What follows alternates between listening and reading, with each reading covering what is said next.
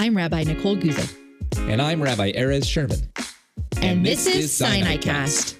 Catch up with Sinai Temple's latest programs, speakers, exclusive content, candid conversations, and inspiring connections. Follow us now, bringing Sinai wherever you go.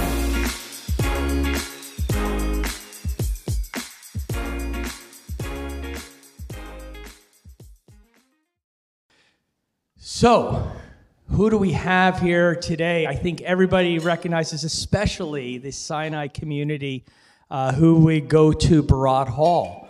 Uh, he is a very familiar face, but for those uh, who may not recognize his new kippah, uh, let me give him a, uh, a, a little introduction here.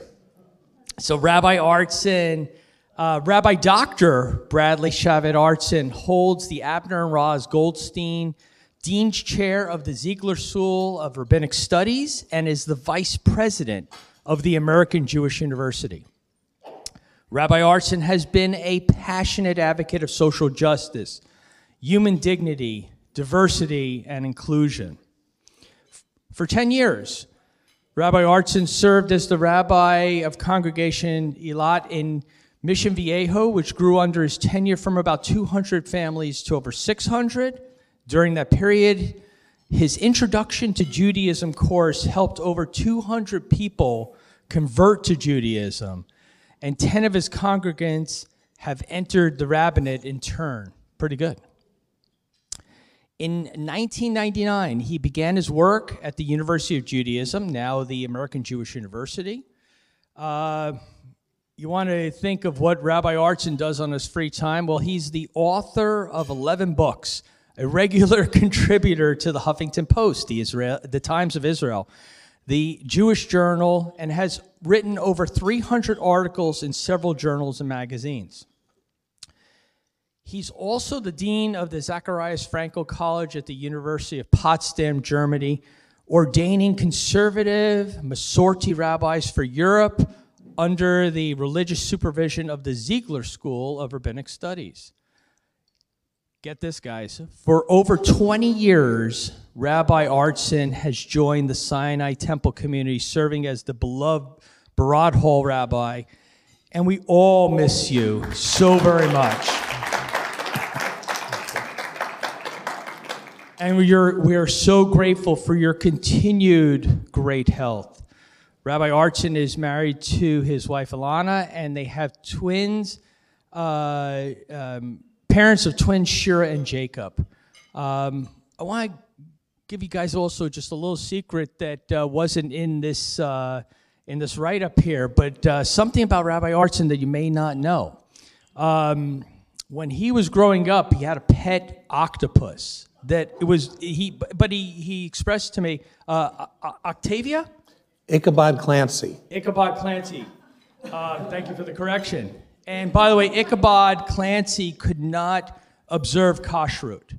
So even as a rabbi, he had a challenge with that, but still gave him love. I'm sure it gave him still gave him Torah lessons. So without further ado, let me introduce Rabbi Artson. Thank you.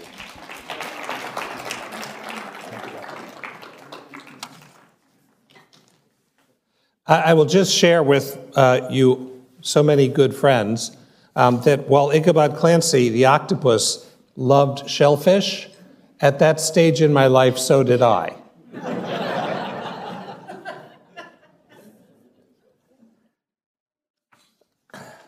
Thank you for the opportunity to be here with you today. Thank you for what I hope will be a series of really uh, interesting conversations. I was mentioning to Abner and Roz the other day that knowing I was going to be speaking to you has given me the chance over the last several weeks to think about things I don't normally think about. And so I'm grateful for that. It's kind of pushed me. Um, and I think it's a fitting metaphor for my friendship across the decades with Abner and Roz, who have been among my closest friends and have been mentors to me and guides, as I know they are to so many other people. So, to the two of you, thank you yet again. I couldn't imagine my life without the two of you, so thank you. Thank you. So, I want to start with a story, and it's an old story, and it's a story that many of you have already heard. It's found in the Talmud, in Masechet Gittin, for those of you who want to look it up. And it deals with the destruction of the Second Temple. So, the Romans have surrounded Jerusalem. The city is besieged. The residents are starving. The Jews, of course, are fighting each other because that's what we do when the going gets tough. And in all of that, the leading rabbi of his generation was a sage named Yochanan ben Zakkai. And he tells his people that he needs to get out of Jerusalem and he needs to meet with the Roman general. And the only way to get out of Jerusalem, because of course it's a siege, so they're not letting anyone in or out, is he pretends to have died. They put him in a casket, they act like they're mourning, and they carry him out of the city. The Roman soldiers stop the casket. They are about to look inside. His students go crazy. You can't do that. This is a great sage. That would be a desecration. So the soldiers back down and they let him out of the city. The minute he's safely outside, he gets out of the casket and he marches to the tent of Vespasian who is the Roman general in charge of the war. And he says to Vespasian, You are going to be the next emperor of Rome. And in exchange for this prophecy, I want you to do me a favor. I want you to give me a city in which I can launch a school. Now, rabbis and schools, as Rabbi Wolpe explained earlier, is an association we make as obvious. Rabbis are teachers. But that isn't what holy people did back in the day.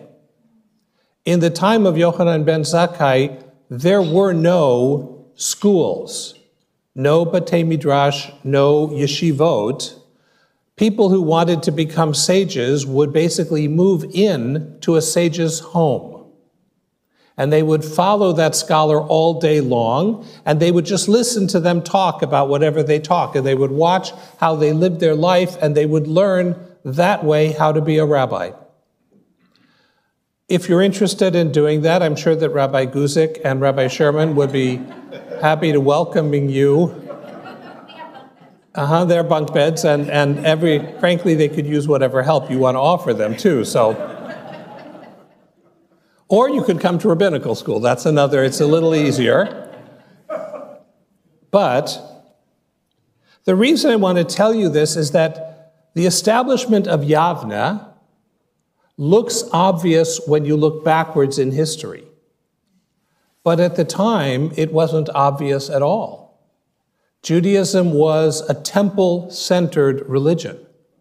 Judaism was a religion of Kohanim making sacrifices, of Leviim dealing with purity laws, the idea that Judaism could survive by being a religion of study and learning and teaching, no religion in the world had ever tried that.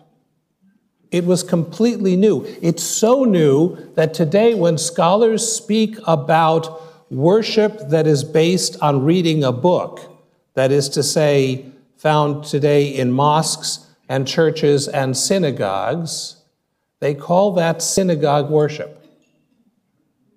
Because we, meaning Rabban Yochanan, realized that if Judaism was to survive in a radically different time, then it, he had to be prepared to do things differently.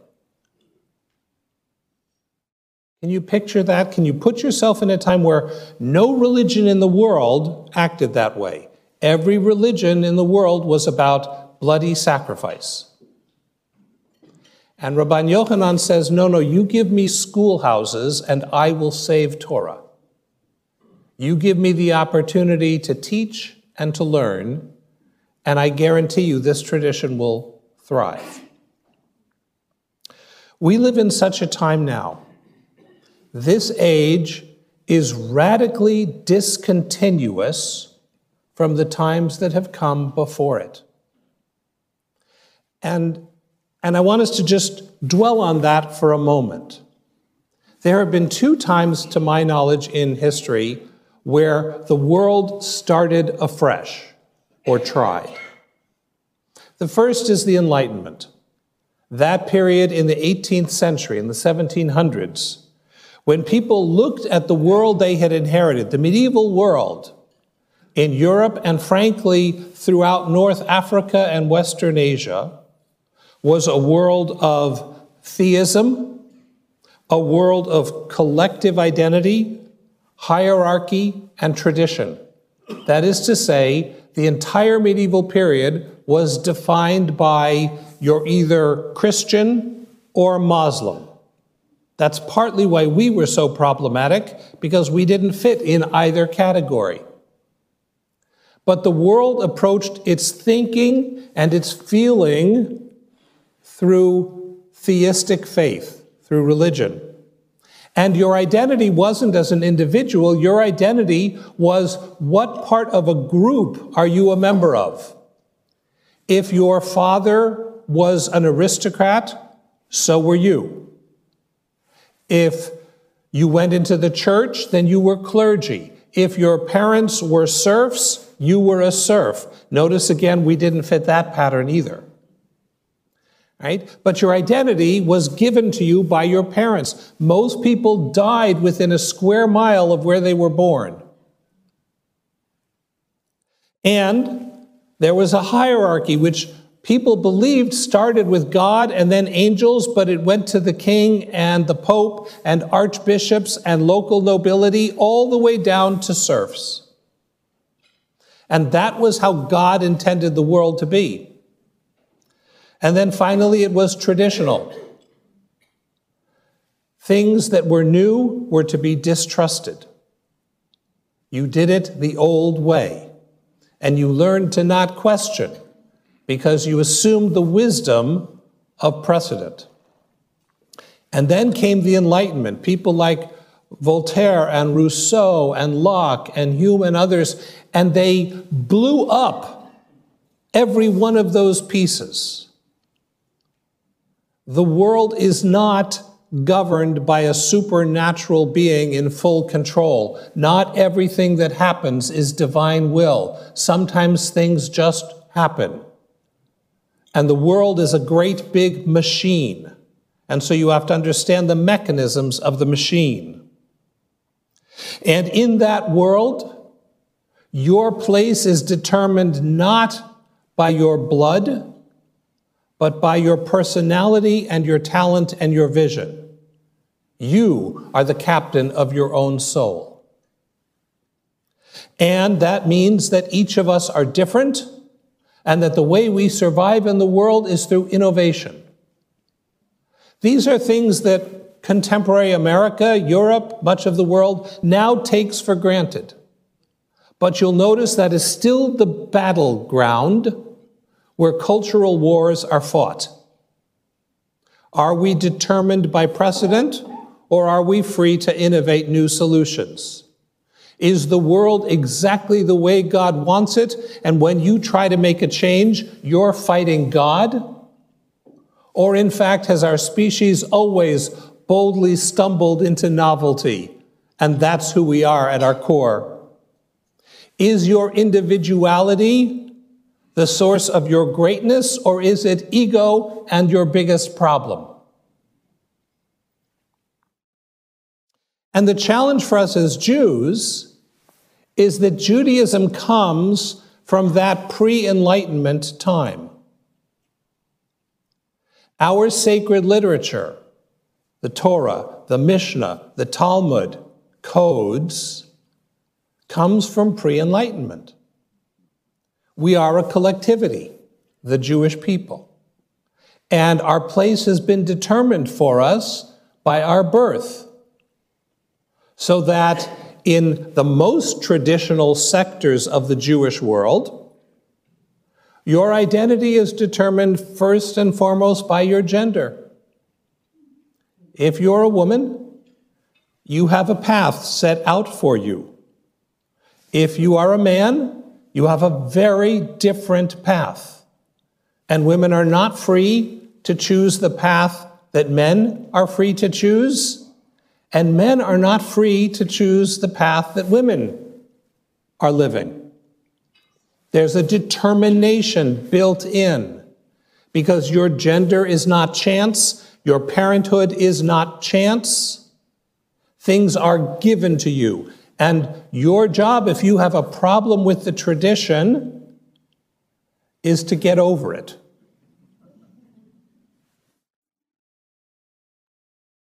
But we don't live in that world anymore, do we? Right? We, we live in neighborhoods of our own choosing. We decide what professions, if any, we're going to follow, what kind of life we're going to have. We decide who we're going to love, how long we're going to love them. Our kids insist on that as well. I grew up completely not observant. And at the age of 12, my daughter Shira turned to me and she said, Daddy, when I grow up, I'm going to be like you, but the opposite.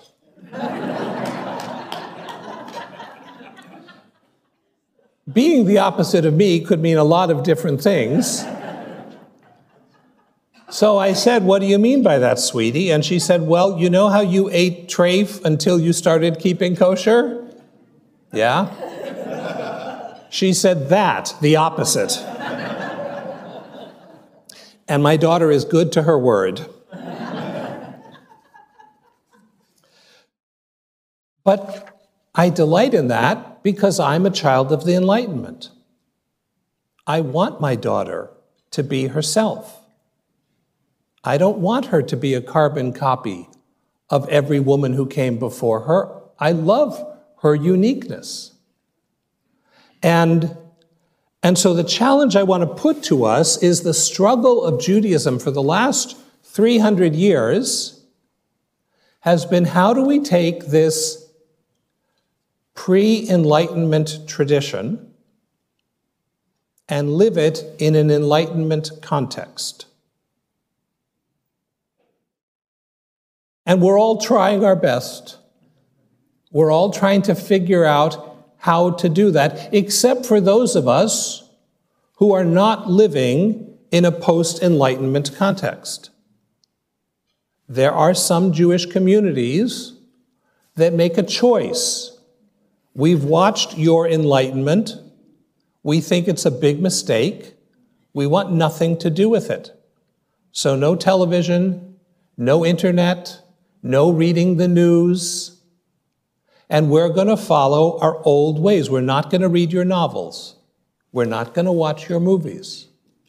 Right? There are small sectors within the Christian world who do that as well.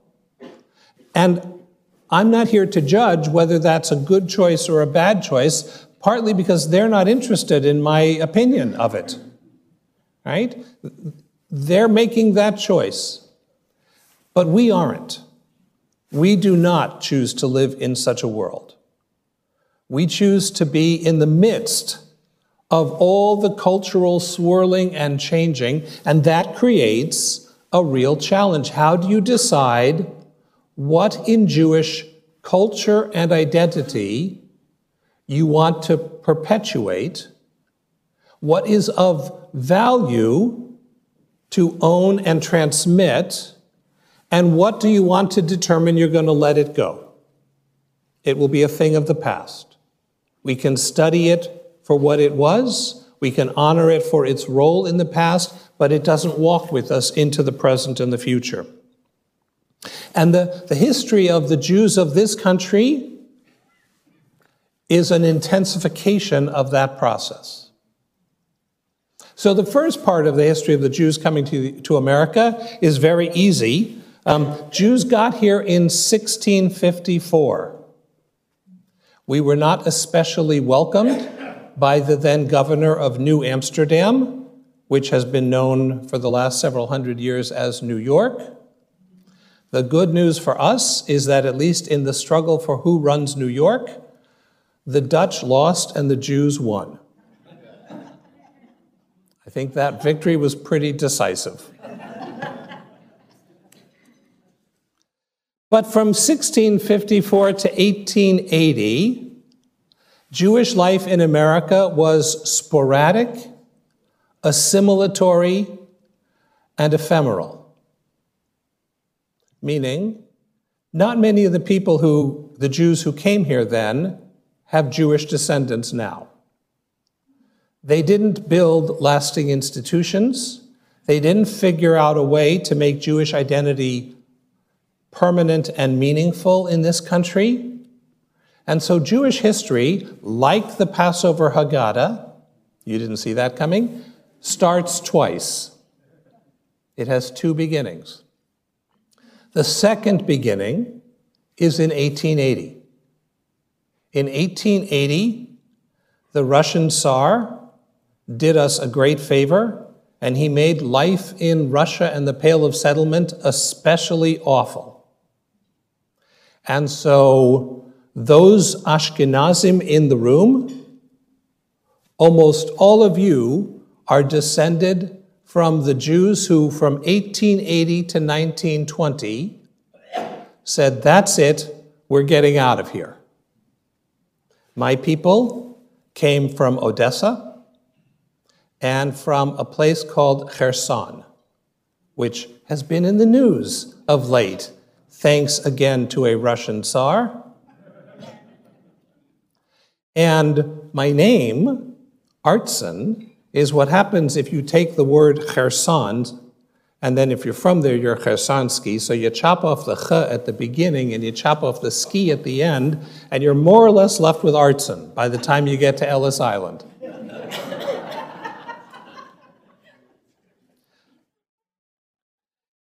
And from the 1880s to the 1920s, the largest immigration of Jews to this shore took place. Some three million Jews flooded these shores for the same reason that every free immigrant has ever chosen to come here opportunity, liberty, freedom, diversity. This country has been, imperfect as it is, a beacon of liberty and a lure for freedom loving people. And it gets the gutsiest of those people. The people in the Pale of Settlement who said, I'm not going to wait to see if things get better here. I'm going to go west. And so your ancestors and mine, those of you Ashkenazi, they came during this period. And the only thing that ended this massive immigration was not that the Jews got tired of moving here, it's that a dysfunctional Congress closed down immigration. Sound familiar? So, so with the doors of immigration shut, that period of Jewish history ends. But that was a period in which, for the first time, Jews were determined to retain their Jewish identity. Not necessarily traditional. We all know the stories of tefillin and wigs thrown overboard the minute they got into the Atlantic leaving Europe. But they wanted to stay Jewish. And so when they got here, they opened up institutions to perpetuate Jewish identity and to defend the Jews who were here, to make sure they have jobs, to make sure they get fed, to make sure they have housing. All of the social agencies, Hias and others, are the product of this period of Jewish life, as were the three oldest institutions of Jewish learning HUC, JTS in New York, and, um, and YU. They're all products of this period, right? So, Yeshiva University, right? But for their children, there's a different task. For those Jews now born in the Lower East Side, in Brooklyn, in the Bronx, even Staten Island, right? for those Jews, the challenge is how do we be American Jews? How do we retain a Jewish identity? And how do we become real Americans? Not like our immigrant parents. And this is the period in which all of those Jews flooded into the suburbs. So the great expansion was Jews now living in a place that had never had Jews Long Island, the outskirts of Los Angeles, Chicago, all those areas where Jews live now, they were first inhabited by Jews then, which meant the job of this period from the 20s to the 60s was building the institutions to allow these Jews to retain their Jewish identity. That, by way, is the opposite of what the institutions they built in the first wave were. The job of the first wave institutions were to help them Americanize. Right? But these ones were to help the children of the suburb retain some Jewish knowledge and some Jewish identity. And that meant for the first time the challenge was how do you live in two civilizations? How do you live fully American and fully Jewish. And the ethos of this period is that there's no conflict between the two. A good Jew is a good American. Right? Justice Brandeis was the originator of that notion, but, but it was widespread. There's no conflict between American and Jewish values, between American life and Jewish life. We are being good at both when we're good at either. This is the time when people put swimming pools in their synagogues.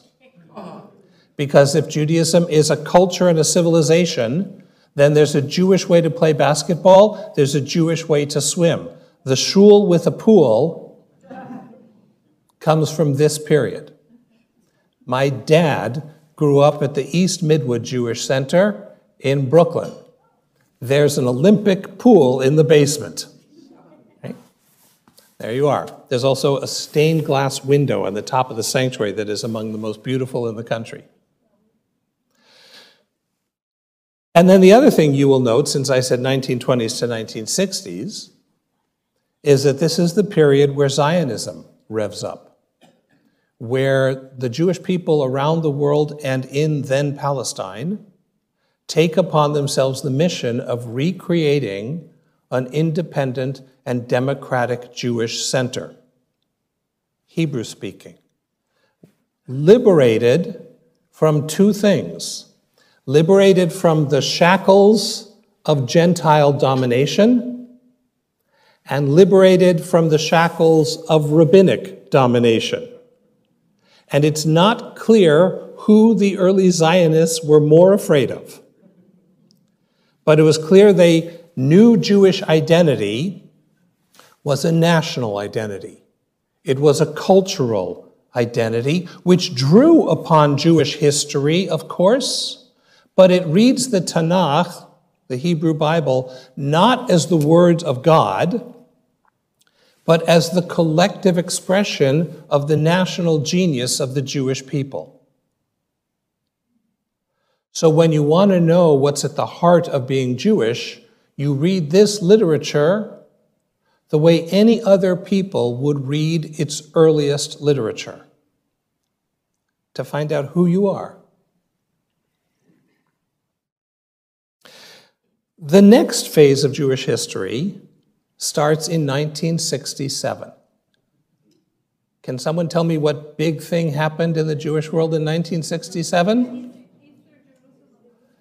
They didn't kill us, is what happened right? All those armies that invaded, and miraculously and amazingly, Jerusalem was unified. And Israel, for the first time in its existence, didn't have to worry about would it survive next week. That's not to say it didn't, it had still had long term security worries, that has never changed. But, but they knew they could go to sleep tonight and wake up tomorrow. They knew that. And that, coupled with what was going on in the United States, changed the Jewish world yet again. Because for the first time in 2,000 years, Jews were not being portrayed in the media as weak and subject to the buffeting of other powers. We had defended ourselves. We had defeated the armies of larger nations that were seeking to obliterate us. We were not victims anymore. We determined our own destiny. And the irony of this is that this came at the same time that in the United States, there were groups of people who had been marginalized from the beginning of American history, who were also determining their own destiny. So the civil rights movement, the women's rights movement, the gay rights movement, these are all groups of people marginalized and made weak who said, No more. We are going to stand up. We will tell you what it is we want out of life, and you will get out of our way. That work is not over. There's still much to be done. But what Jews gained from this double lesson an Israel strong enough to stand up against its enemies marginalized Americans saying, We're not putting up with it anymore and we're not hiding anymore. As a child, my symbol of this period is up until this time, my mom had this bouffant haircut. You know, many of the women will remember that thing, you know, and it looked beautiful and totally unnatural. For those of you who don't know, if you look at the early, I, early show uh, Bewitched, the way she has her hair was how my mom had her hair. And then one day in the 60s, she came home with someone else's hair on her head. And it wasn't this big, puffy, straight thing. All of a sudden, it was, well, shall we just say, Jewy.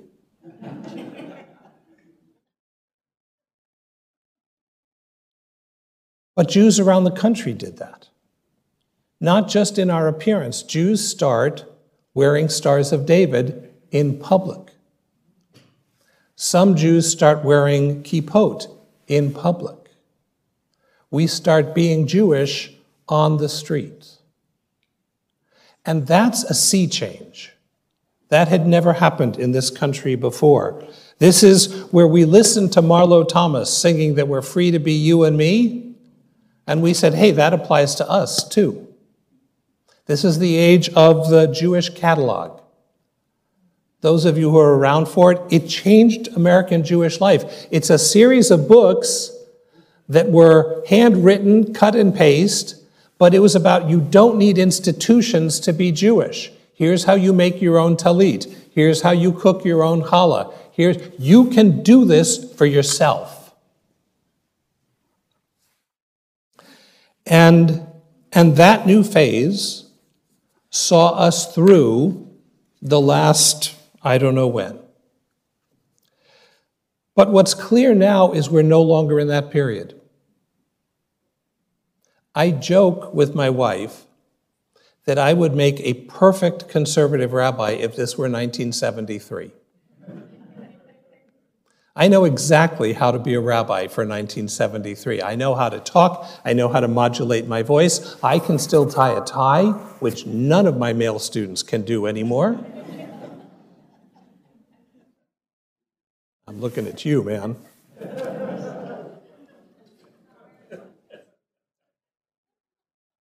And and none of the rules that applied when I was in rabbinical school are relevant to where we're heading now. They're not.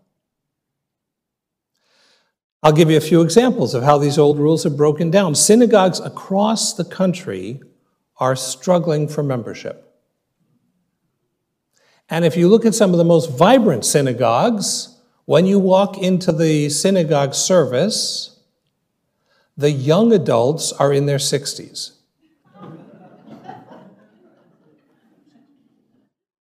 That, by the way, is not a complaint. I feel good about that.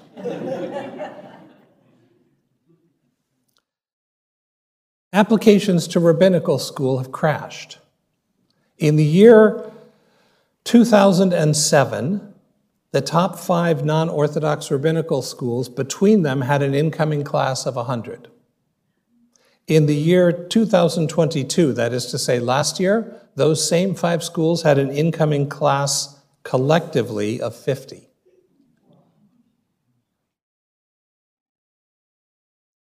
Israel used to be a universal point of pride for the Jewish people, and now it's the one thing a rabbi can't give a sermon about. Because whatever you say on the topic, once you get past, I love Israel, that part is pretty non controversial. But the minute you then say anything else, someone in the room is deeply offended. Rabbi, how dare you not mention this? How could you say that? Are you not remembering that? Right? Um, it is the one topic that is so explosive that it's just so explosive. And, and then the other change, of course, is that in the 1960s, the intermarriage rate in the United States was 5%. And now it is 70%. 7 0. Now, again, I'm not saying whether that's good or bad. The great thing about facts is it doesn't matter whether it's good or bad. Like gravity or don't like gravity, but gravity doesn't care about your opinion. so you can like who your grandchildren are dating, and more than likely you don't like who your grandchildren are dating. Um, and that may have nothing to do with the religion of the people they're dating. But you don't get a vote. You don't get a vote. So the days, for example, when a rabbi is saying, I won't officiate at your wedding, there was a time where people would think twice about getting married if the rabbi wouldn't do it. I can tell you as a rabbi, nobody cancels their wedding because the rabbi won't officiate. Nobody.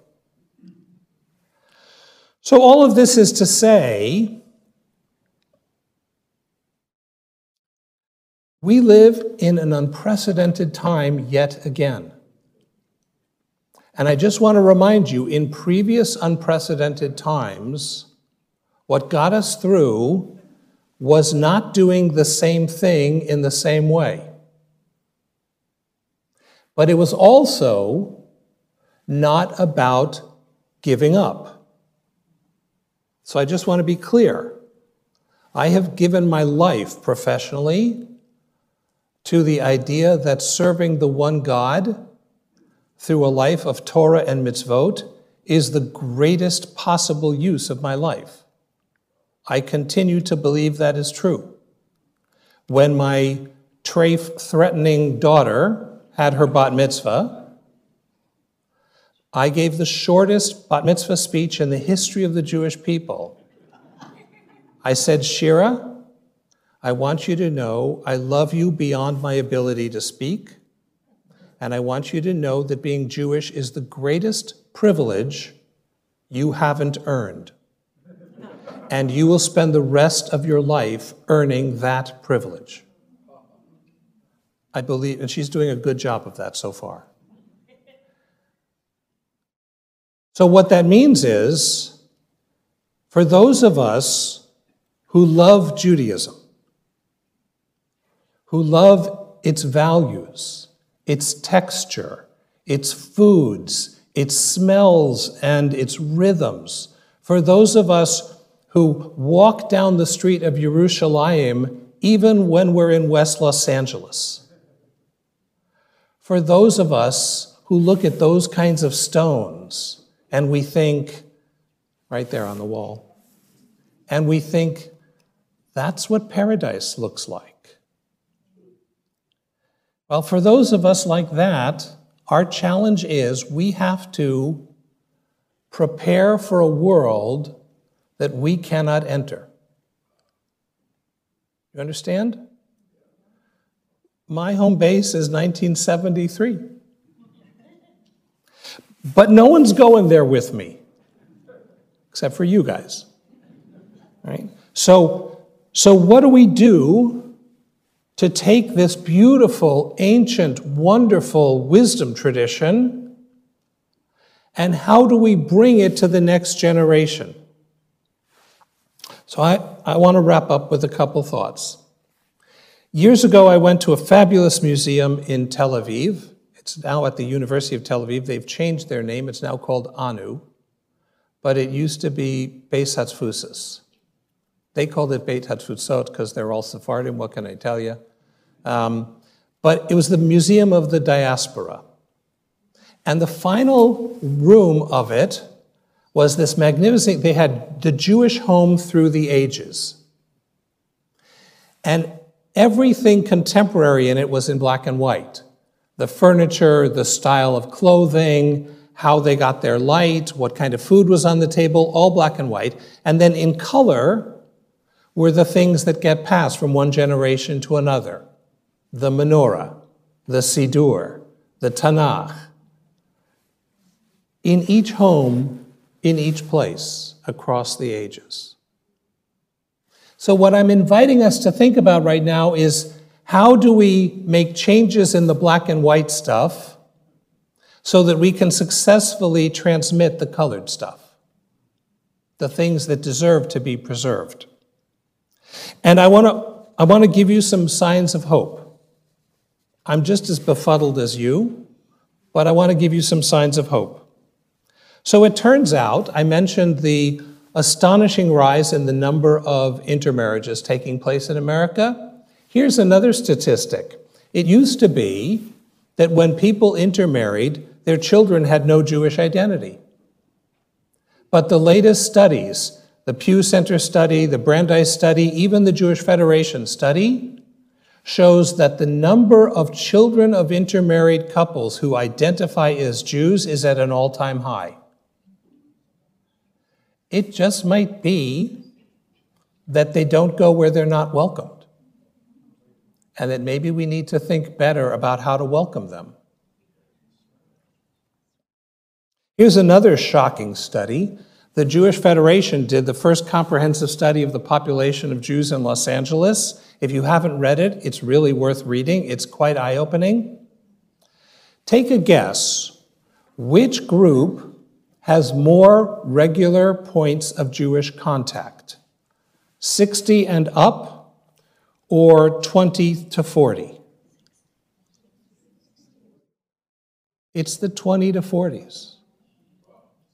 They are having more Jewish moments every week, more connections to Jewish things than the 60s and up.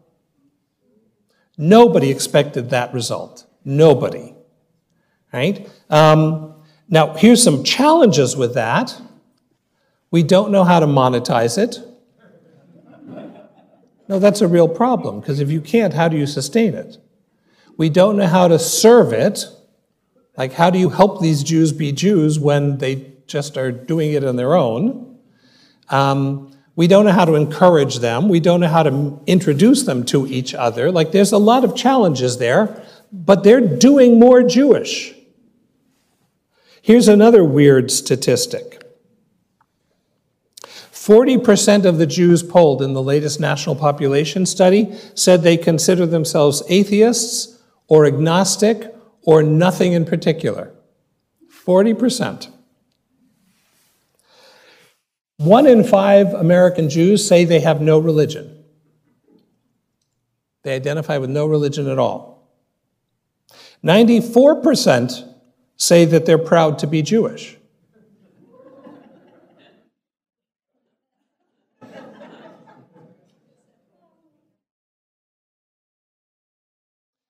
Three quarters of them say that they have a strong sense of identification with the Jewish people.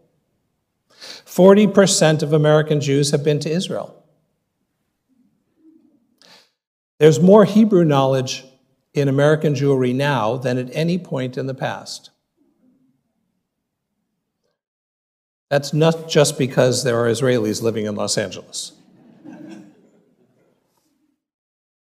So, the biggest shift, it seems to be, and again, I don't want you to decide whether you like this or not because facts don't care how we feel about them. But it seems to be that American Jews no longer think of Judaism primarily as a religion, they think of it primarily as a culture and an identity. Now, here's the kicker I'm an old enough rabbi to remember when that was true. The last time that was true was when the Jewish people were living in our own land independently. During the time of the Tanakh, during the time of the first and second temples, Judaism wasn't a religion. In fact, there is no biblical Hebrew word for religion. Because Judaism wasn't about what do you believe and what rituals you practice. If you're an Israelite, if you are B'nai or Benot Yisrael, you speak Hebrew, you live in your land, you follow the calendar of your people, you make pilgrimage to the temple from time to time, you listen to the prophets harangue you for not giving enough to the UJA. I guess it was the UJI, right? Um, but it wasn't a religion. Do you know when Judaism became a religion? When we went into exile under the Romans. Religion is a Latin word, religio, to bind. And it was a category of Roman law. Old religions were legitimate. The Romans hated new religion, right? Which is why they looked at all those Christians and thought of them as cat food for very big cats. Right? Because a religio licita, a legitimate religion, was something Romans respected. And so, to fit into Roman law so that Jews could become citizens of the Roman Empire, we became a religion. And then in the medieval period, when everyone had to fill in the blank on their form. What religion are you? I'm a Christian. I'm a Muslim. Well, we decided that was our category too. So we became a religion. But here's what I'd like to suggest to you. Maybe now that we are again a free people in our own land, Maybe now that 80% of the Jewish people in the world are located in the world's two greatest democracies, maybe Judaism is spilling out over the constricted borders of religion, and it is becoming again identity and culture. That's not to say that Jewish culture doesn't have God and Torah at the center. But can we be really honest for just one moment here, just between us? Do you think every member of this congregation believes in the existence of a supernatural being that they can talk to? Don't answer out loud. but I'm suspecting they don't.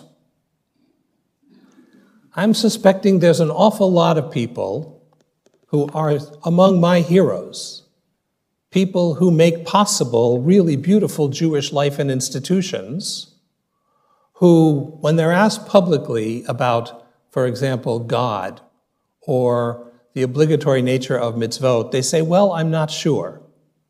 Which, by the way, we all know is a lie. It just, they're being polite. They do know, they just don't want to say it.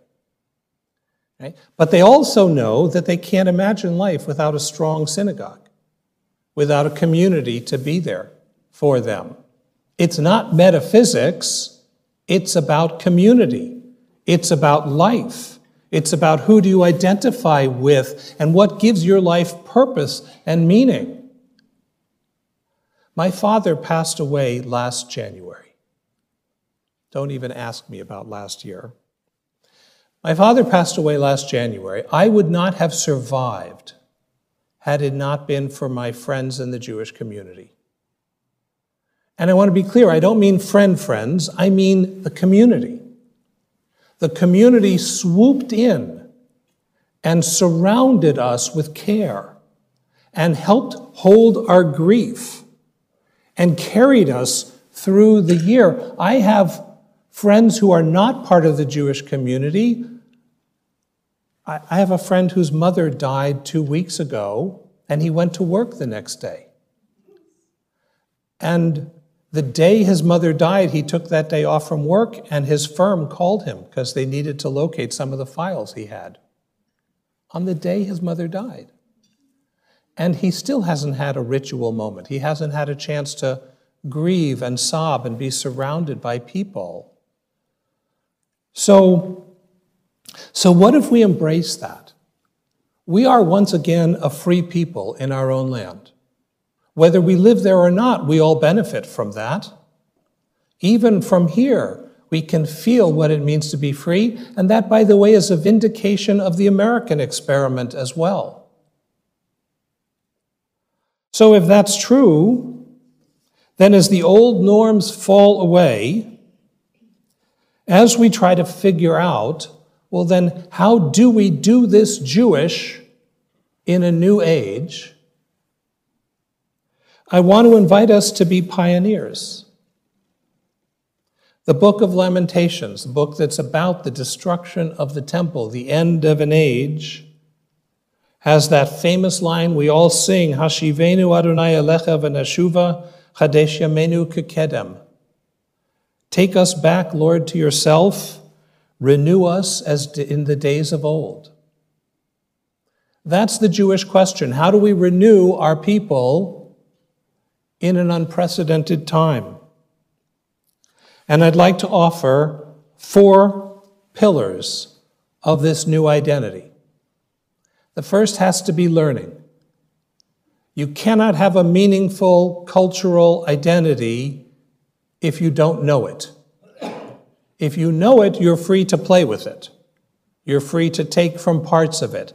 But if you want to be a great jazz musician, you had better first master the classics. And then you know what to play with. That's true in Judaism too. If you want to be able to be the master of your own Jewish identity, then we need to create multiple and diverse opportunities for Jews to become literate, for them to know our language, which is Hebrew, and to know our literature, which is among the world's great literature. At the height of, its, of the sales of Harry Potter, international bestseller, it was outsold every day by the Bible. We gave the world its greatest book. How dare we not know it? Second, community. Turns out, no surprise, Americans are among the loneliest people in this generation. COVID hasn't helped that. But even pre COVID, best selling books were titled Bowling Alone. How do you help people to see what they don't even know they're missing? How do we let people see the community face of Judaism? I know that for me, having grown up not at all religious. I'm grateful to those observant Jews in college who kept inviting me back to their Shabbat table even when I had no clue what we were doing. Because there's nothing like regular Shabbat meals to help people fall in love with Judaism. No offense to us rabbis, it's not the sermons, it's not whether you did Musaf come to the Shabbat table. And so we need to come up with what is the Shabbat table to which everyone is invited, and how do we get them there? Third, Jewish practice is some of the most beautiful, beautiful ways to be human I know. We all know young people, even not so young people, who are crazy about meditation It's amazing. I talked to someone last week who went on a week long silent retreat. I will tell you that in my case, my throat would have exploded. but what he told me he loved about it, he loved the focus, he loved the discipline, he loved doing it with others. And in my head, you know what this rabbi is thinking? Minyan. you just discovered Minyan, except that at a Minyan you can talk. but Judaism is a spiritual discipline. And for those people, not everybody, some people don't want spiritual discipline, some people don't want a silent week. But for those who are hungry for that, there's an awful lot. I have people in my rabbinical school who grew up pretty secular, and then they spent time at an ashram in India, and then they came home to be with their parents for the high holidays, and they're stuck in their suburban synagogue, and they're bored out of their mind, and there's nothing else to do, so they open up the Machzor, and they discover that during their year in India, someone has smuggled spirituality into the Machzor. Who knew?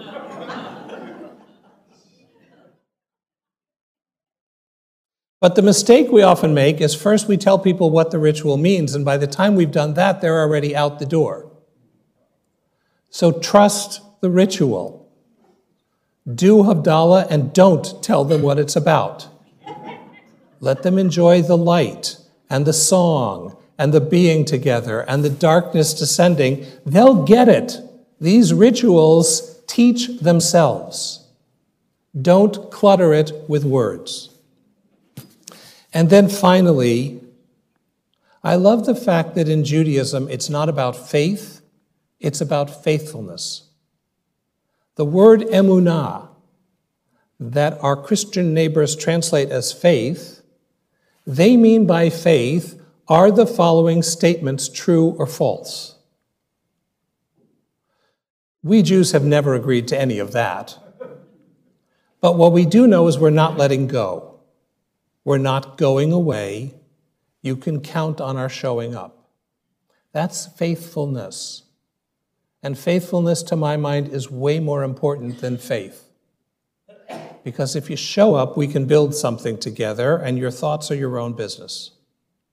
So let's show some faithfulness in hope, in justice, in love, in relationship, in each other.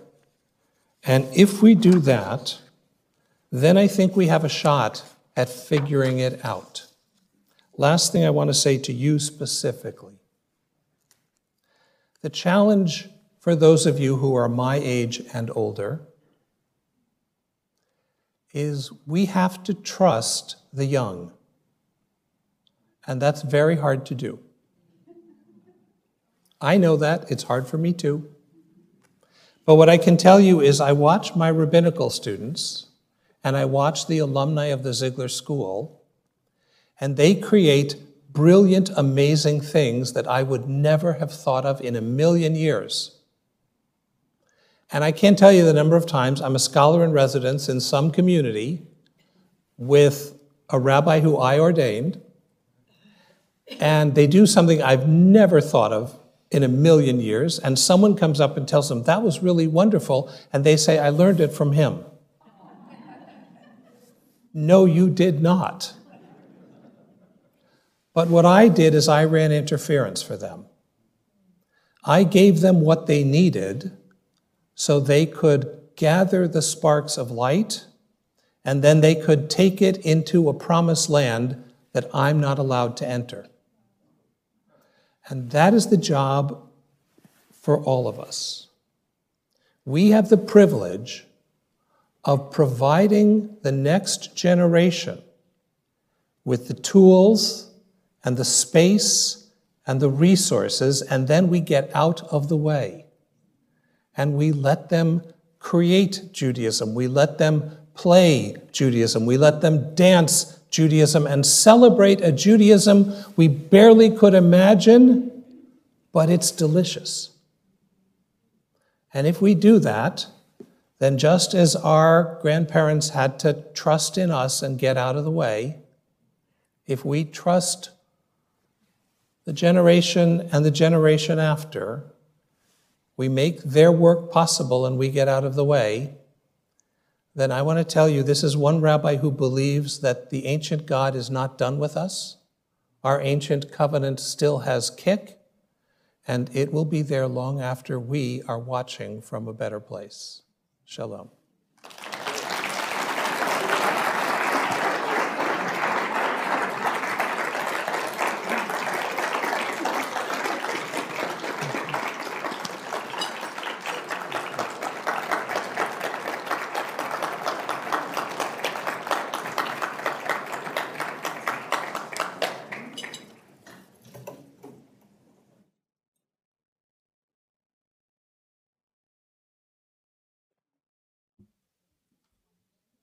You. I'm not in a rush, so it's you, you whatever you want.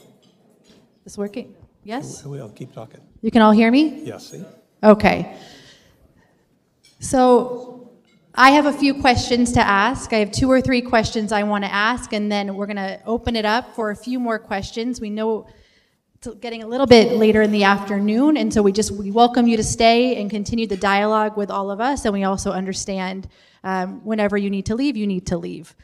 Um, but what I have to say is, um, first of all, what a pleasure it was to learn and listen to you this morning, this afternoon. But I think um, one of the last times I was on a stage or a bima with Rabbi Artson, I don't know if you know this, but was when Rabbi Artson gave me my bat mitzvah charge in 1994. I don't think everyone here knows that Rabbi Artson was my rabbi growing up in that congregation, Eilat in Mission Viejo, during those years in which it grew immensely from 200 families to 600 families. My mother serving um, as one of the synagogue presidents under Rabbi Artson. Um, and so I do have to correct you just a little bit because when you said um, that students that you see in the field um, credit you, we credit you because you are truly the teacher, the master, our mentor. You're a rabbi's rabbi. Thank you.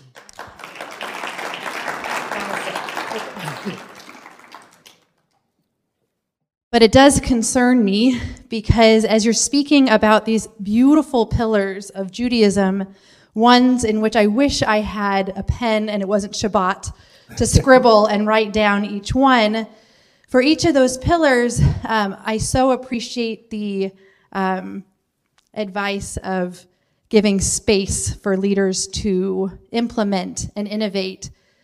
But my concern is where we find the leaders. And so I'm wondering if you'll speak a little bit to that point, um, kind of where you started, the difference between the number of graduating rabbis X amount of years ago to last year. So, number one, where do we find these Jewish leaders? Um, and additionally, I'm curious if we have these four pillars of the Jewish future, then what does rabbinic training look like today and moving forward? So I, I will. Um, I'm going to try to be brief in each of the answers because I also want to make time for make you. I, yes. I've talked at you for a long time, and I'm sure you have things to say too. What I will tell you is that our response, and, I, and I'm using us as an example, but I know every rabbinical school is doing a similar process. So, um, looking at the lower numbers, we at the Ziegler School invited in a blue ribbon commission of experts from around the country, and we said there are no sacred cows. What do we need to change?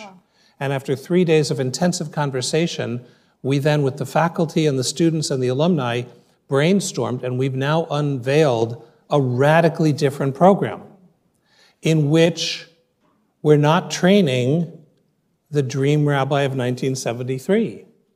Right? When I went to rabbinical school, I was told that real rabbis stay on and become professors.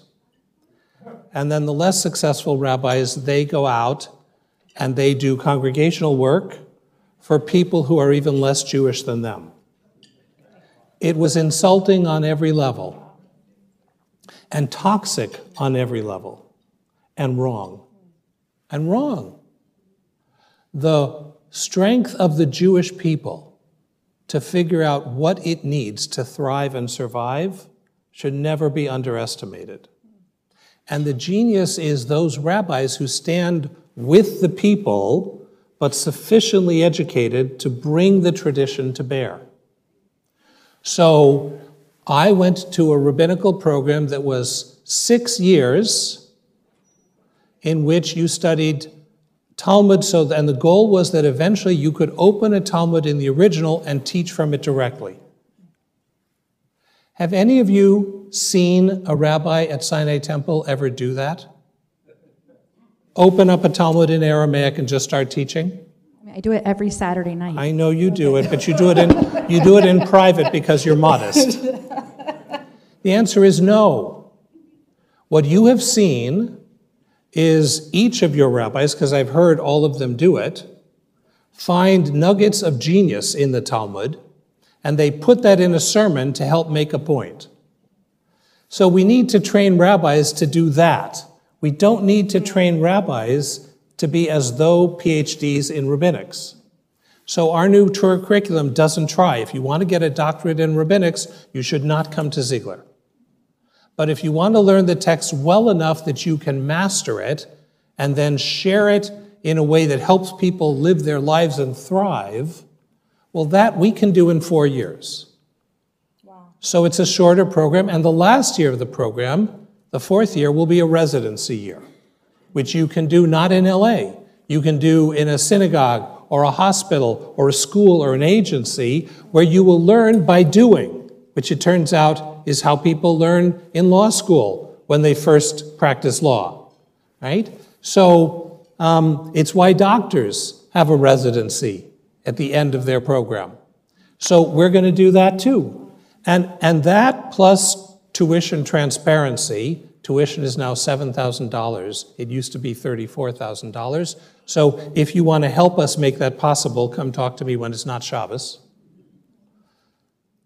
But here's what's happened. This year, I'll give you an early. We used to do an annual, um, we would do twice a year, uh, open house on Facebook for anyone interested in rabbinical school. In previous years, we'd get 20 signups, of whom seven would show up. Last open house we did, we had 50 people show up and 27, 50 sign up and 27 show up. Wow. I'm getting inundated by conversations with people not who would have gone somewhere else, people who weren't thinking they could do rabbinical school, but they're looking at the new program and saying, I can do that. So, and I want to hold that as a model for Sinai. Give yourself permission to ask yourself, where are these people? And then don't offer a program where they can come here. Sinai is not this beautiful building. Sinai are these beautiful people and these magnificent clergy. So go out and find the people and do the programming there. I love the fact that you guys did an outdoor service in the park. I, I was so, I have to just say, okay, I have to say, when the rabbi was 12, she already knew what she wanted to do, and was a star. So, congratulations to you for knowing that and doing something about it. I would have been very disappointed had you not.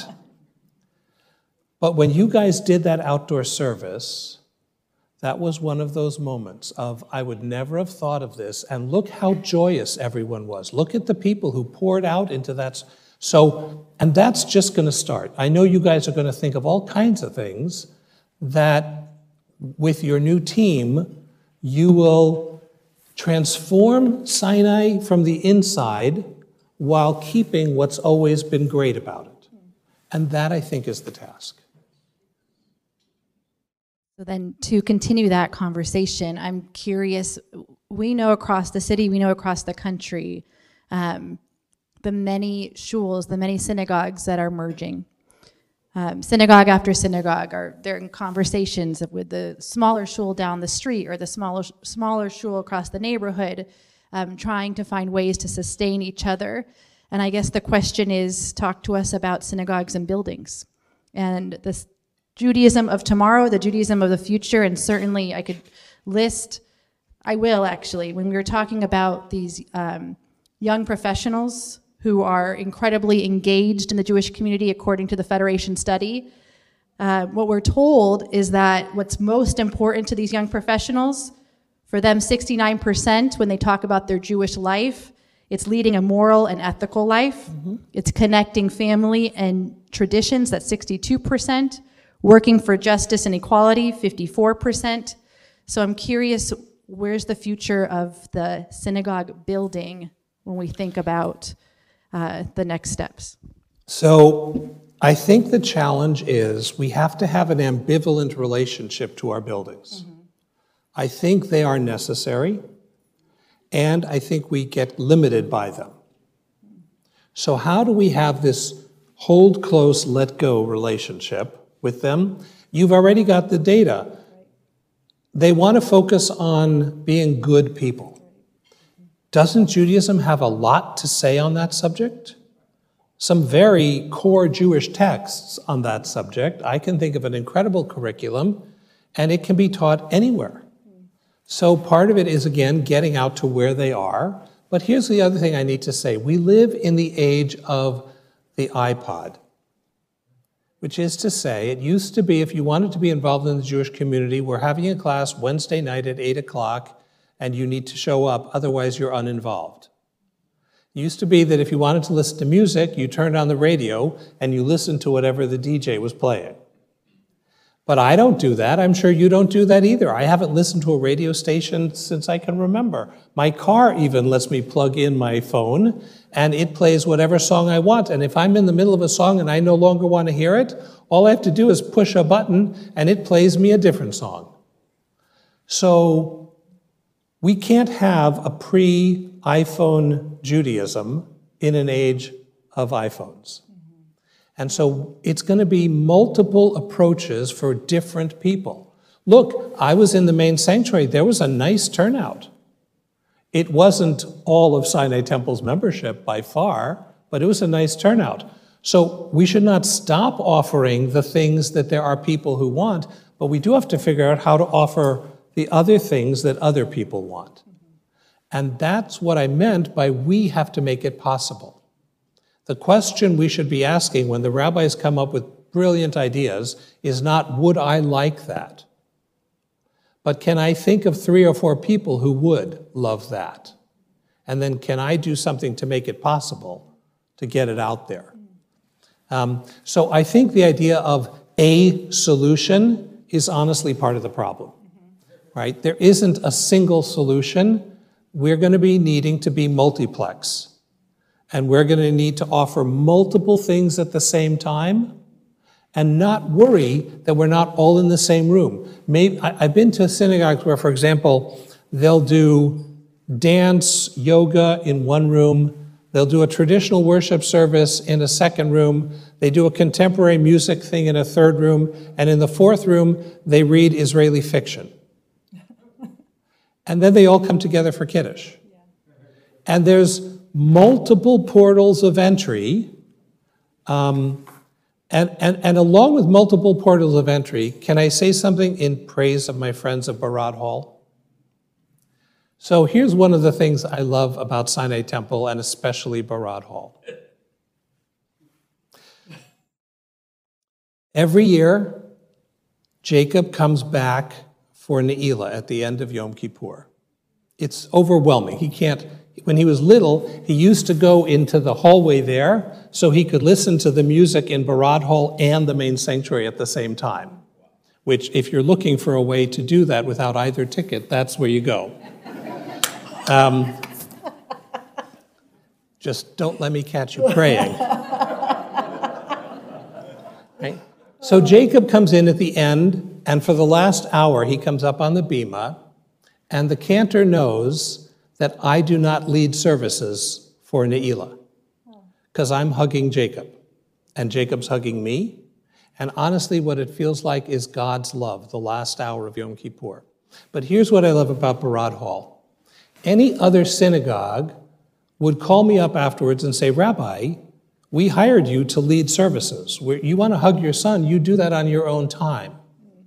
But when I look around the Kahal in Barad Hall, they're all smiling at us with tears in their eyes. because they see the holiness of that.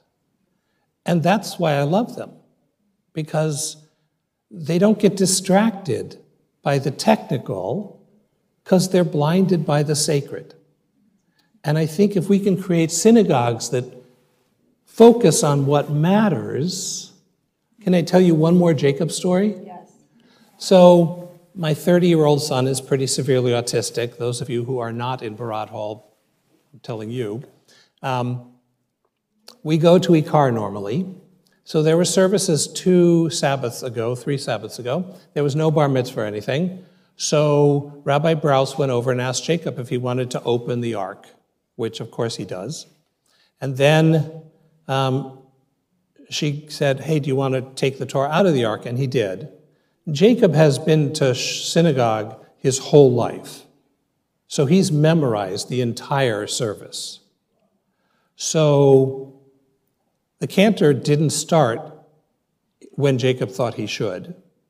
So Jacob just started leading the Torah service. He's thoughtful in that way.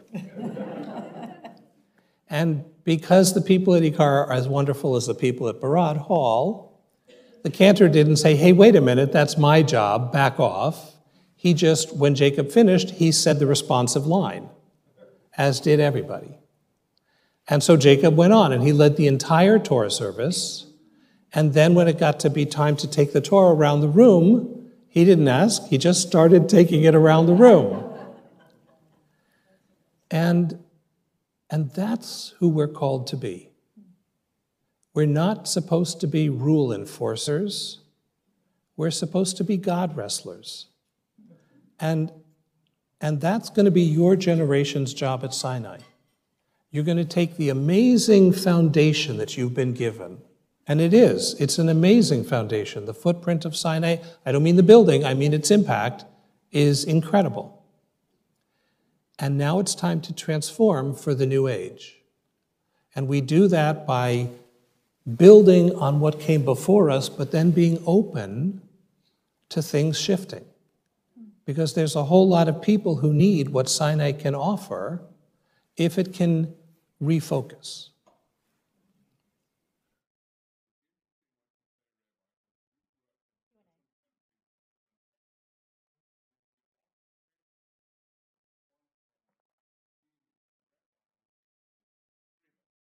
Yes. Correct.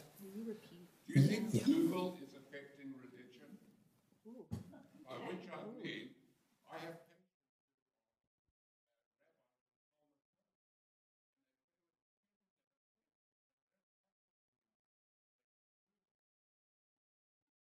We're going to repeat, if it's okay, Rabbi Artson, you'll repeat the question because I also know the people on Zoom won't be able to hear those who are asking questions. Right. So um, let me try.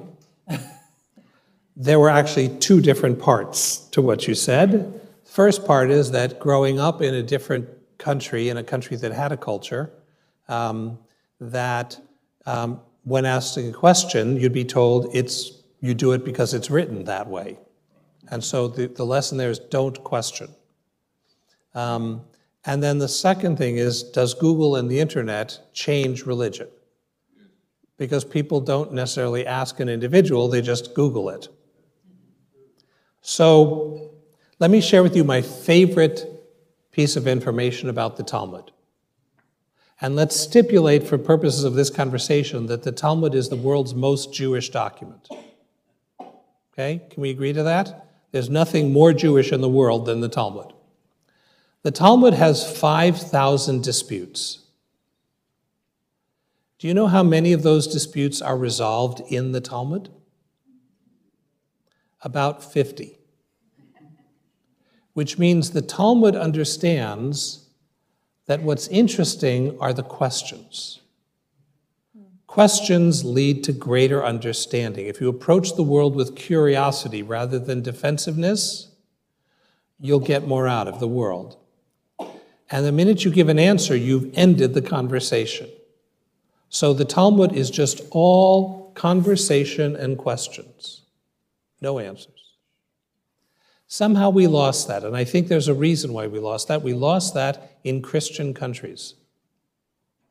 We lost that in Christian countries because in Christianity there are answers.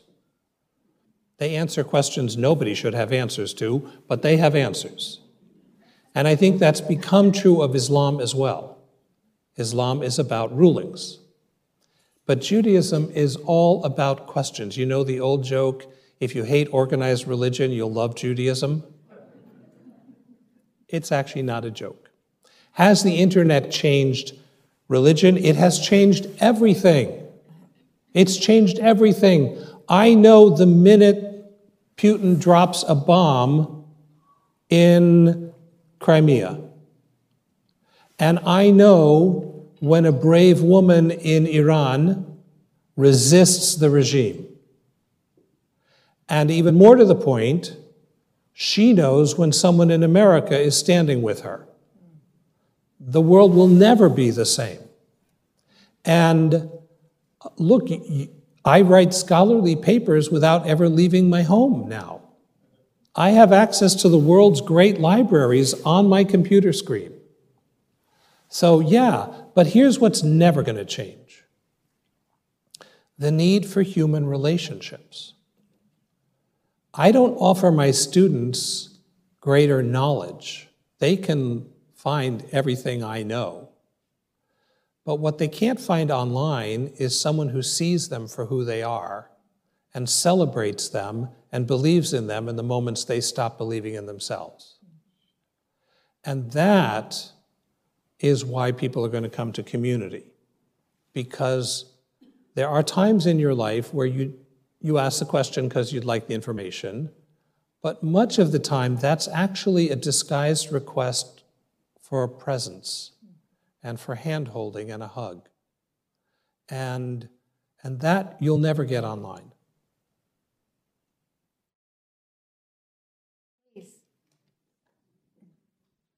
Other questions? I've stunned you into silence. There you go. Yeah. We'll start.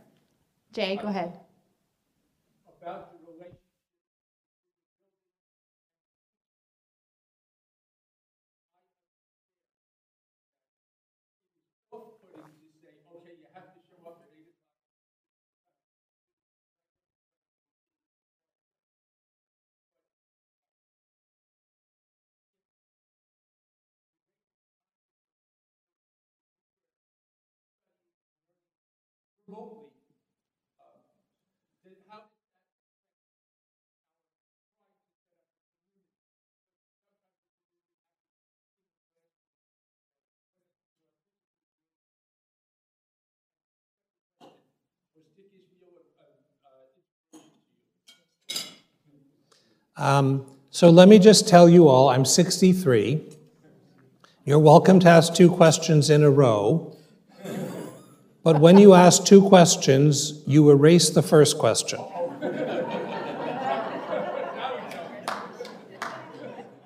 Not proud of that. It's just, I'm just, I'll never lie to you.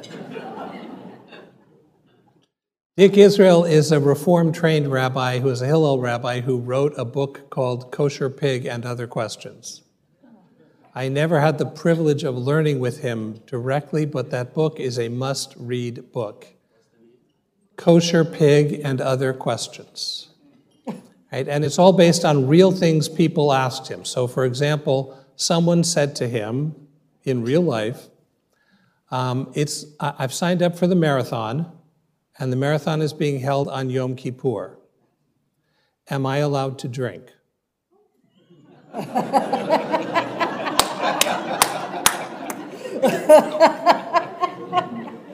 uh, and it was the, the title of the book. the title of the book is based on a similar, I don't think this happened in real life. I think this is a make believe rabbi joke, but he said, um, Jewish guy decides he's never had pork. And so he wants to have pork, but he wants to, he's kosher, so he wants to do it authentically. He wants to shech the pig, and he wants to prepare it kosherly and drain the blood, and, and then he'll try pork and see what the big deal of it is. So he shechs the pig, it's a disaster, comes to the rabbi, and he says, Rabbi, I have a, a shaila for you, a question, uh, which is I, I wanted to try pork, So I shechted the pig and I noticed that the knife has a nick in it. Is it kosher?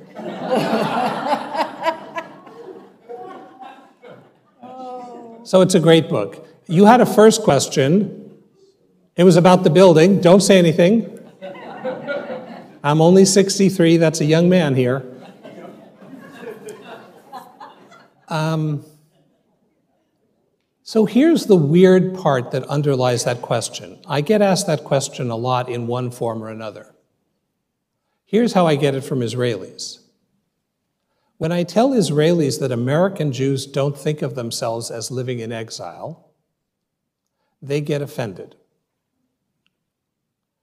Because they say, You're telling us that where you live as a Jew should just be a choice of where you want to live. And I say, Yes, that is what, like it or not, that's what American Jews think. They may be deluding themselves, but that is what we think. Um, and then they say, with indignation, Well, if there's no reason to have to live in Israel, why should I make the sacrifices I'm making?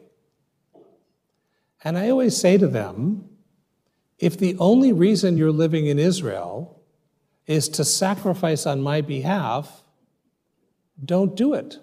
The people I know who live in Israel live in Israel because they think it's the greatest privilege they could possibly have. Israel's great. You should love living in Israel. Don't do a sacrifice for me. And I want to say the same thing to you. If you think the only thing that's getting people coming to your programming is you don't offer them alternatives, that's a very weak endorsement of your program. Mm. So I will just say personally, listening to a Wolpe sermon in person is nothing like watching it on a screen. And there will be enough people who will get that, that they'll always opt for it. But some days you don't want to get out of your pajamas. And sometimes You've had cancer surgery and you can't leave your house. Why would you want to deprive those people of the ability to show up as they choose? And, and you showed up even though it's online. Do you think you're so different than everyone else? I think other people also will show up if it's compelling. So I want to turn that program back to you, which is don't complain about why other people are going elsewhere, do something about it. Make it so they want to come.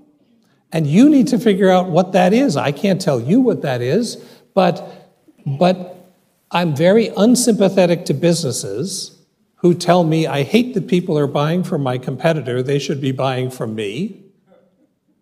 And that's more or less what synagogues say all the time. So if going golfing is more attractive than your service, do something about it. That's on you. Make our product better. Lily. I'm happy to see you too, Lily.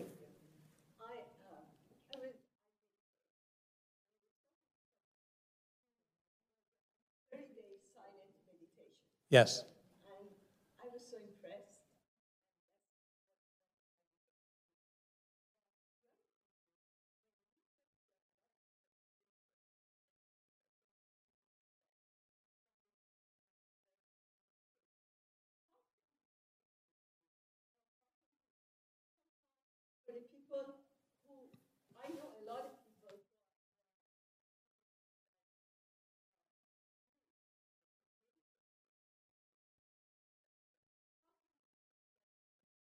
Great. So I want to I want to say something so I'm sure I'm not misunderstood. I love traditional Jewish prayer. I brought an Orthodox prayer book to pray with because I love the traditional prayers. And I love them all in Hebrew. And I love Musaf. So I don't necessarily love Musaf that takes a whole hour, but I love Musaf. Um, but here's the thing if I make a Judaism that I love, there will be a small group of people who agree with me and a whole lot of people who won't. So, if what I want to do is provide Jewish entry for lots of people, then I need to create points of entry that I wouldn't want to take advantage of. So, I'm struck, for example, that you have a beautiful room that would make a magnificent meditation space during the same time as the service. And if you were if I were being asked about creating a meditating service at Sinai, I would use the Siddur as a textbook, which is to say, I would pick two paragraphs in it every week, and I would teach that and then meditate on it. Let's read the Ahava Rabbah, and then we're going to meditate for half an hour on what everlasting love does in our hearts. And we'll breathe Ahava. I'm not even good at this, and I just did that. You're welcome. right? I th- what, what always amazes me is the rigidity of people on all sides. It doesn't have to be meditation or Jewish. You could have people think of Sinai as the place that has the most exciting Jewish meditation in the country, and where people will, over the course of a year, build a binder of all kinds of classical liturgy that speaks to their heart because it's not just a run through it. So do that. If I could just speak to that point, I, I what I think is also uh, a perspective that we don't necessarily say out loud is if someone is maybe dressed in a little bit more formal wear in a main sanctuary service and they see someone in yoga clothes what would it be like if we weren't deeply offended, right. knowing that there are different services happening at the same time, people connecting to God in a different way. We just might need to dress in a different way as well. well because could I, could I even go bigger than that? I have a line I say to Elana, which is I know I'm doing a scholar in residence when I look down and there's a tie.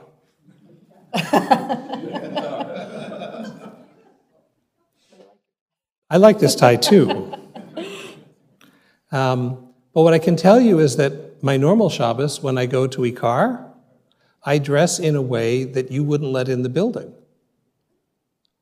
And here's the thing that clothing is very comfortable. It's really comfortable. And there are people who dress up to go to Ikar. I mean, not Sinai level dress up, but, you know, not schlub. Um, and then there are people like the Artsons, and we're definitely on the schlub side. But no one at Sinai cares how you look. They don't care whether you have a piercing or not. They don't care whether your hair is a natural color or not. They don't care whether you shaved it all off. They don't care. And they don't care whether you're sitting during the service or you're swaying in the back of the room. They don't care. And they don't care if you're wearing a dress or pants. They don't care. And I'm not saying that has to be the standard here. Different places get to have different standards. Right, right. But you should think about if you want to be a really welcoming place, welcome is come as you are. And, and how do you make it easy for people to know that they can come as they are? That's something worth having a conversation about. There's something I miss when I'm at Ikar and I look around um, and I see how schlubby everyone is, I think that's not really Shabbosdik, that's not really respectful. And then I look at me and I realize I'm part of the problem. um, I wore my Sinai socks today. Um, but you might want to think about if you want to be really welcoming. Like, let's imagine this multiplex Sinai in which five or six different things are happening, and then we all come together for Kiddush, mm-hmm.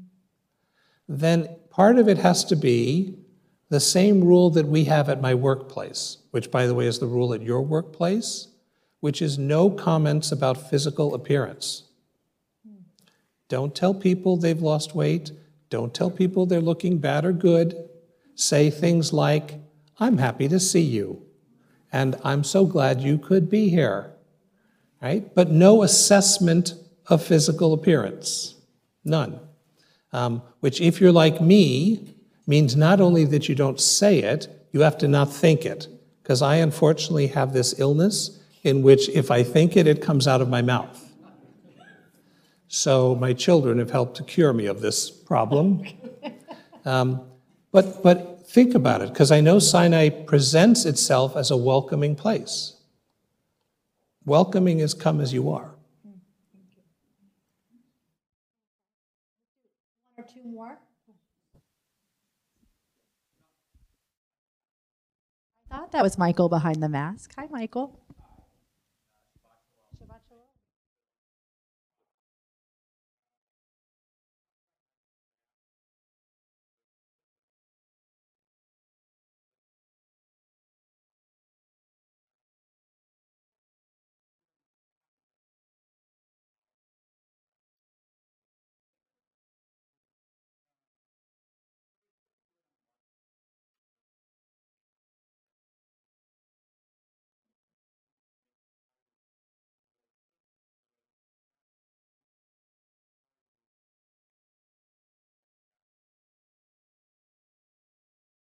So maybe you and I should have that conversation in private. I'm not sure that everyone wants to know marketing strategies of rabbinical schools, but let me say the part that I think pertains to everything.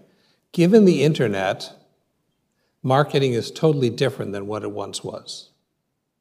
So we didn't do a lot of paid marketing. I mean, we do. We have an advertisement campaign on um, Facebook, and then on a couple media markets that young people look at more um, to announce the open house, for example. But what we did was we got articles written about the new curriculum.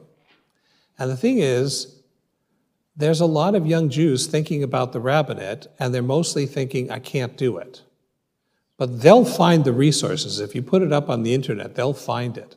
I don't think this is a marketing problem. I think this is a product problem, which is we're, we're offering a rabbinical school for a different time in this time. And, and I say that, by the way, as a graduate of HUC. I, went, I didn't go there for rabbinical school, but I got my doctorate at HUC with David Ellenson. So I'm a grateful alum. And I'm meeting with HUC's president when he's in town next week or the week after to talk about some of this. Um, we are allies in this fight, right? And I firmly believe that all the rabbinical schools will solve this problem or we'll all go down together. Um, so the world needs a vibrant reform rabbinical school, and, and I salute you for your work with it. Great. How about just one more? One more? Jerry, you get the last one. Because we're nearing two o'clock. So go ahead, Jerry. Oh, oh, no, please don't apologize, Jerry. Thank you. Sorry. I appreciated it.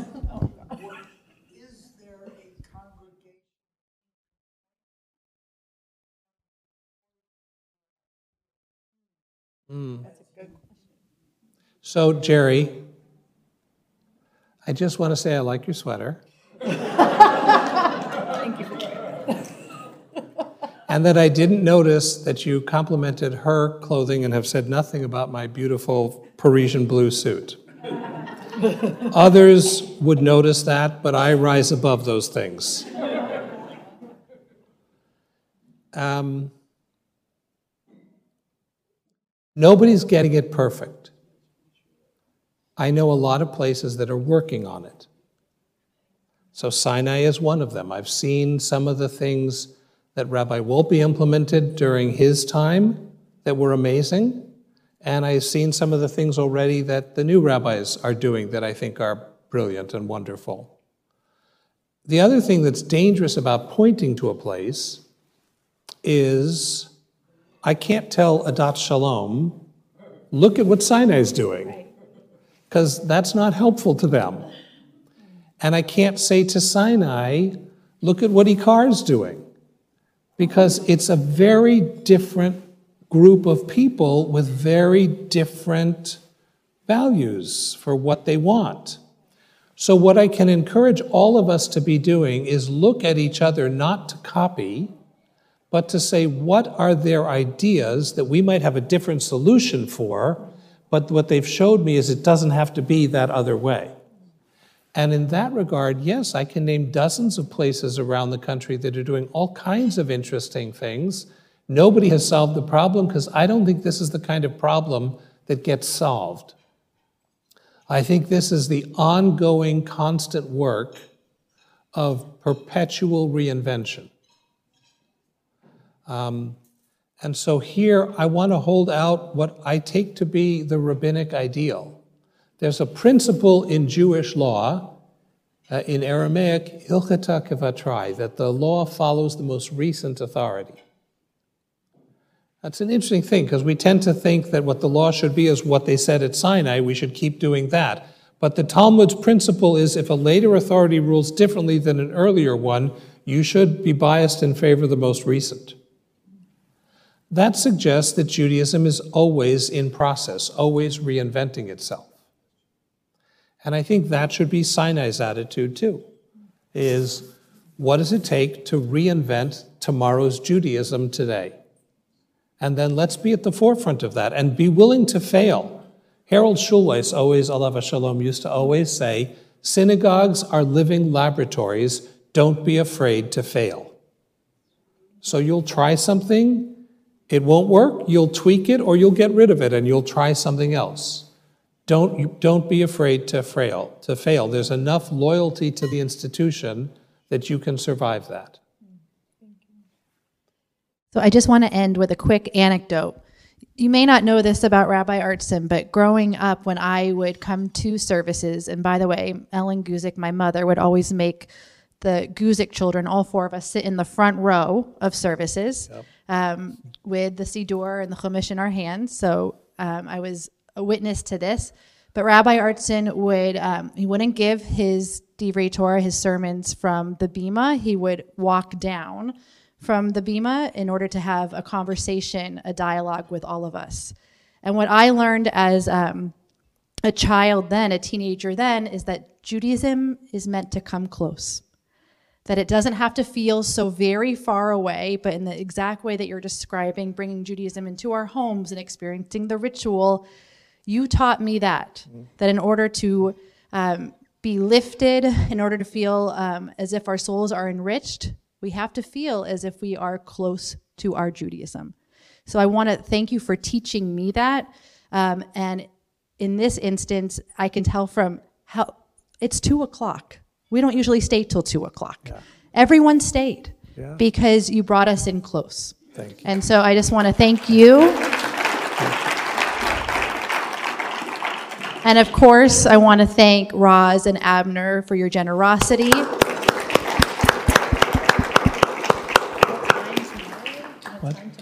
Uh, tomorrow night. Um, hold on. Uh, tomorrow morning. Tomorrow morning. Oh, Gina knows. 10 o'clock tomorrow morning. And I'm sorry, 9.30 is the breakfast. 10 o'clock is the yes, conversation. 9.30. It's a light breakfast. It will be made out of ultraviolet and human visible light. But is it so too late wanna, to sign up or you'll no? You'll want to eat first. Okay, so if you are, if you have yet to sign up for tomorrow or for Monday, we very much encourage you to please come um, and sign up at the door uh, with Judy Bagan. Correct. You don't have to have come already registered um, for Sunday morning's brunch, uh, breakfast, or Monday evening's um, uh, dialogue, which is at 7 o'clock. Um, thank you, everyone, so much, and we wish you a Shabbat Shalom.